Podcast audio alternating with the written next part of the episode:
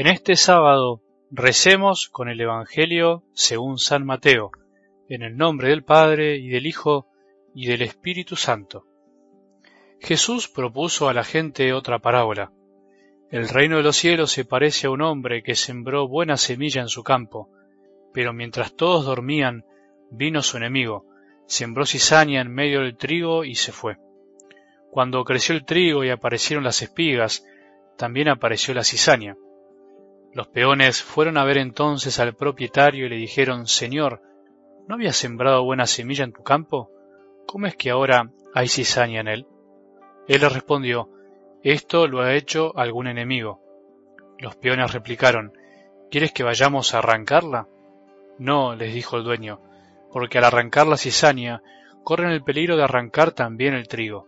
Dejen que crezcan juntos hasta la cosecha y entonces diré a los cosechadores, arranquen primero la cizaña y átenla en manojos para quemarla, y luego recojan el trigo en mi granero. Palabra del Señor.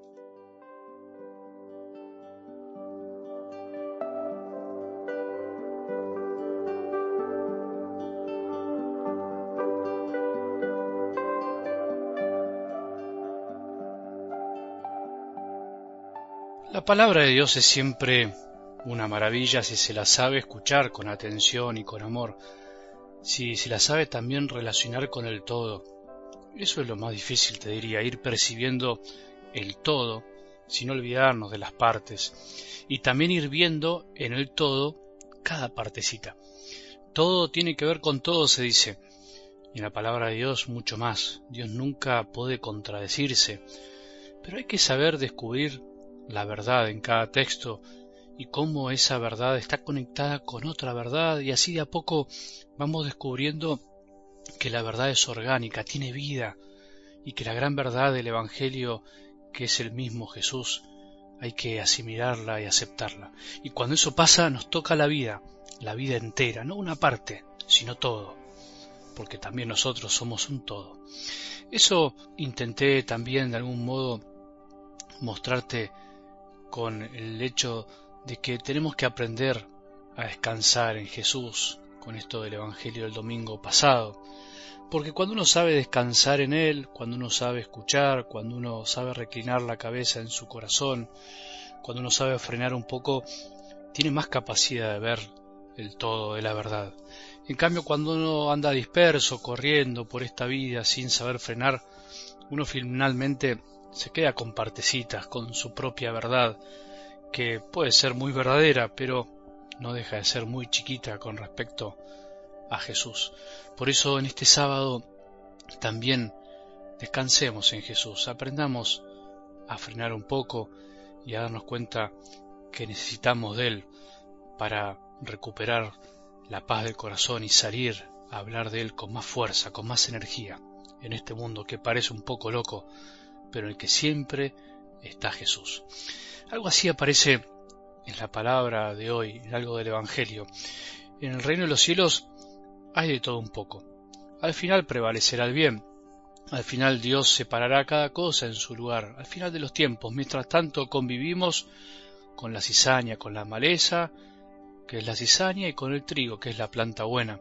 Y aunque nos creamos con la capacidad de distinguir y con las ganas de arrancarlo todo, Jesús nos enseña que eso no corresponde y que tenemos que saber esperar.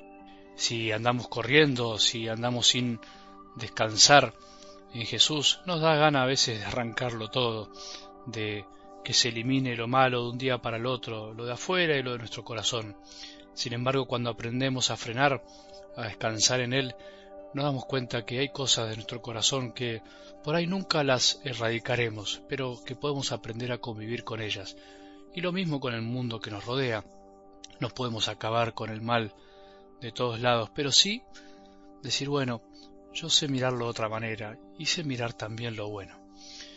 Los peones de la parábola de hoy son buenos, quieren hacer el bien, quieren hacer lo que haríamos vos y yo por ahí, avisarle al propietario que el campo se le llenó de malezas y al mismo tiempo ofrecerse para arrancar lo que no deja crecer las buenas plantas. Es la gran tentación llamada bajo apariencia de bien. Es el querer hacer algo que consideramos bueno, pero que en realidad Dios todavía no lo quiere.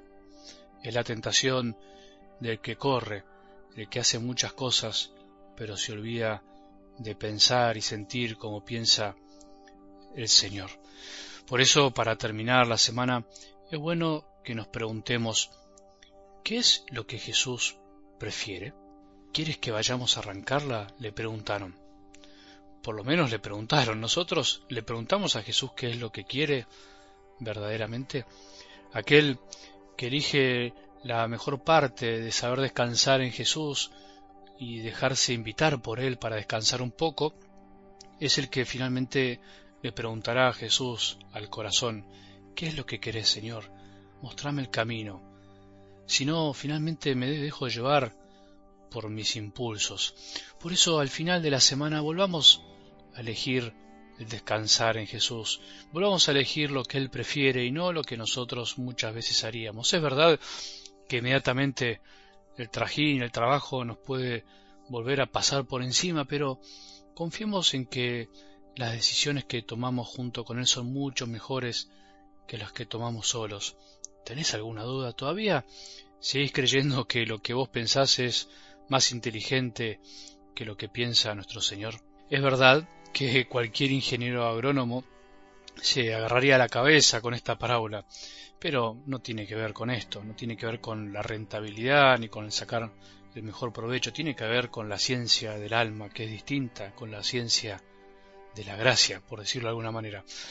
Por eso es verdad que nadie que tiene una huerta se le ocurre dejar la maleza hasta el final, pero vuelvo a decir, eh, es una comparación, pero que justamente nos quiere llevar a pensar que Dios no piensa como pensamos nosotros, que Dios no piensa utilitariamente, Dios no piensa que unos valen más y otros menos, sino que también piensa que todos valemos y que incluso aquellos que hacen el mal necesitan tiempo para cambiar y que finalmente llegará un tiempo en que Él se parará.